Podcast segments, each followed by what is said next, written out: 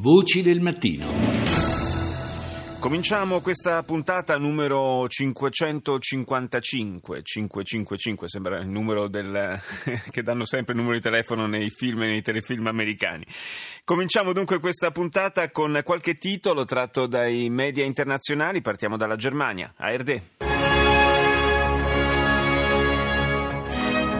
Meine Damen und Herren, willkommen zur Tagesschau. Vorbereitungen auf Hurricane Matthew in den USA. Gli Stati Uniti si preparano per l'arrivo dell'uragano Matthew, stato d'emergenza proclamato in Florida, South Carolina e Georgia, evacuati 2 milioni di persone, intanto nei Caraibi il bilancio sale a 340 morti. TUI Fly, la compagnia aerea low cost del gigante tedesco del turismo TUI, ha cancellato 150 voli dopo che i dipendenti si sono dati malati in massa. Ufficialmente non era stata proclamata alcuna agitazione sindacale, ma secondo la stampa tedesca si tratterebbe di una forma di sciopero selvaggio legata alla possibile fusione con Air Berlin. Una missione dei cacciabombardieri tedeschi Tornado contro l'ISIS, che sarebbe dovuta partire dalla base NATO di Incirlik in Turchia, è stata annullata a causa di problemi tecnici proprio mentre mentre Mosca minacciava di abbattere qualsiasi aereo che mettesse in pericolo le operazioni militari russo-siriane. Andiamo negli Stati Uniti, NBC. This is NBC Nightly News with Lester Holt, reporting tonight from Melbourne, Florida. L'edizione di NBC è dedicata interamente alla minaccia rappresentata per milioni di cittadini statunitensi dal violento uragano Matthew. Il network rilancia l'appello del governatore della Florida che dice l'uragano potrebbe uccidervi, è il momento di andare via prima che sia troppo tardi.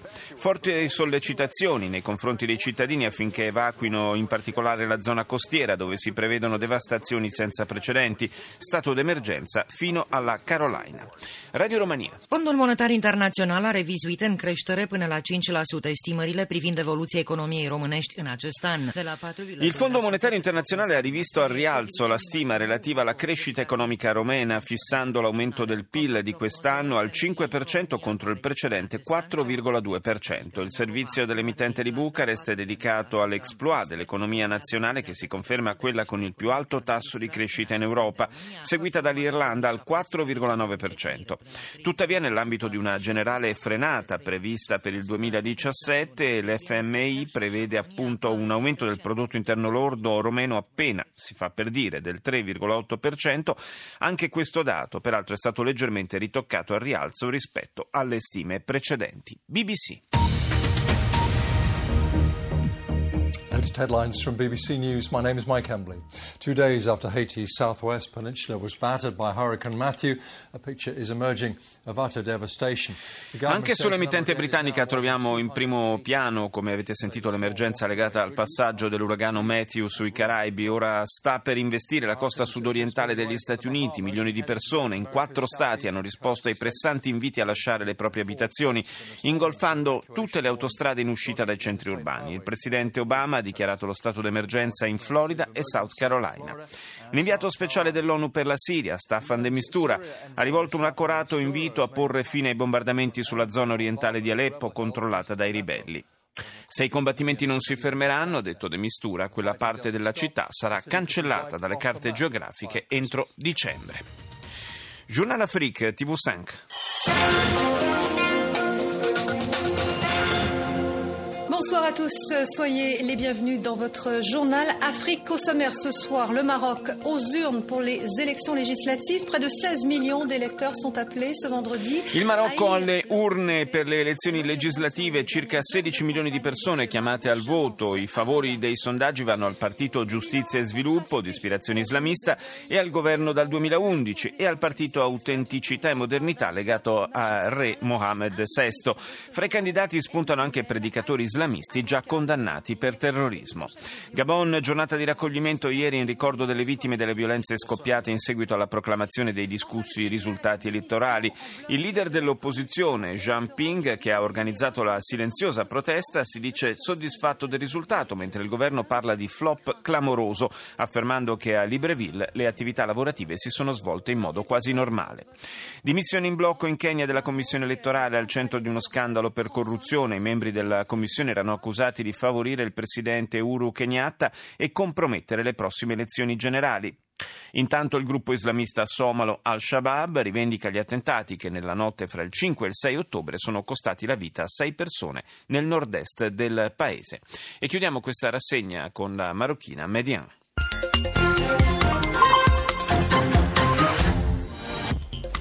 نشرة مفصلة لأهم الأخبار أهلا بكم والبداية بأبرز العناوين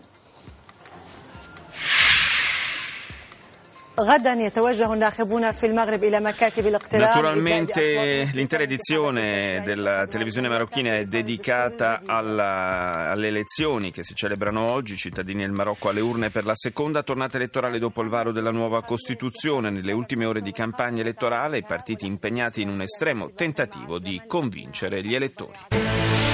This is CNN breaking news. The breaking news is Florida bracing right now for Hurricane Matthew, a storm the National Hurricane Center calls extremely dangerous. Per la CNN edizione tutta dedicata all'uragano Matthew che sta per piombare sulla Florida. La penisola cerca di attrezzarsi a poche ore dall'impatto del fenomeno atmosferico che ha raggiunto il livello 4 con venti che viaggiano a 130 km orari.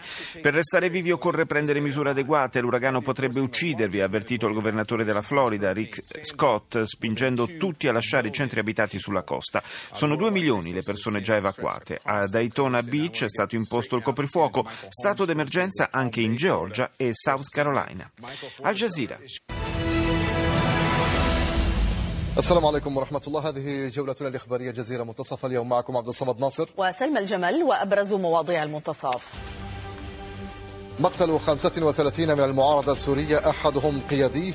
Uccisi in un attentato suicida 35 esponenti dell'opposizione siriana sostenuta dalla Turchia, fra loro anche un leader del gruppo. L'organizzazione dello Stato islamico rivendica l'attacco compiuto a ridosso del confine turco. La Russia aumenta il numero di unità navali schierate nel Mediterraneo orientale e annuncia l'utilizzo di missili balistici a largo raggio. Il premier turco, il Dirim, afferma che le truppe di Ankara resteranno nel nord dell'Iraq per combattere lo Stato Stato islamico e garantire la stabilità nell'area. Andiamo in Corea del Sud con Arirang. Hello and welcome to our newscast. I'm Hong Jie live from Seoul. La penisola sudcoreana alle prese con il tifone Chaba che da alcuni giorni sta flagellando la regione. Tra oggi e domani, dice l'emittente di Seoul, sono attese piogge torrenziali che potrebbero provocare frane e smottamenti.